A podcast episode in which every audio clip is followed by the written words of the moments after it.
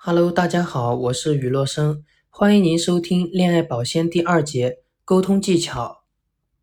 沟通是长久亲密关系的关键，了解如何有效进行沟通，如何表达你的需求和想法，以及如何聆听对方的感受和需求，这些都是非常重要的。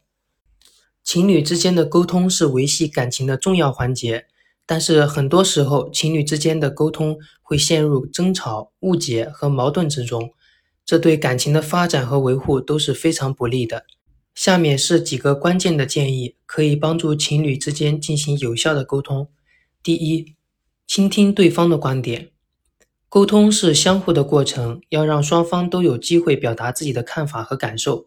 当你的伴侣在说话时，要注意倾听，不要打断或中断他的话语，尽量保持开放和理解的态度，不要过早的批判和表达自己的反对意见。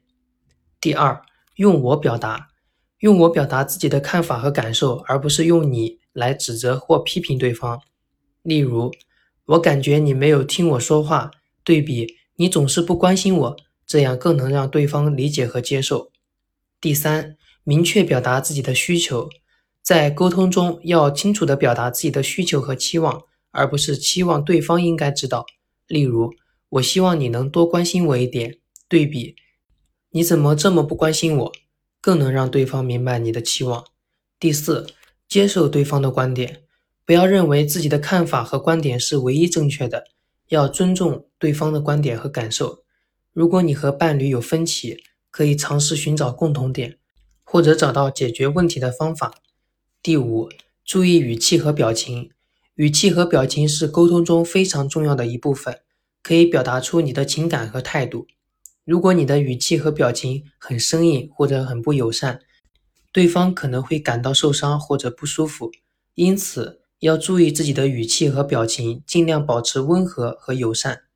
第六，寻求妥协和解决方案。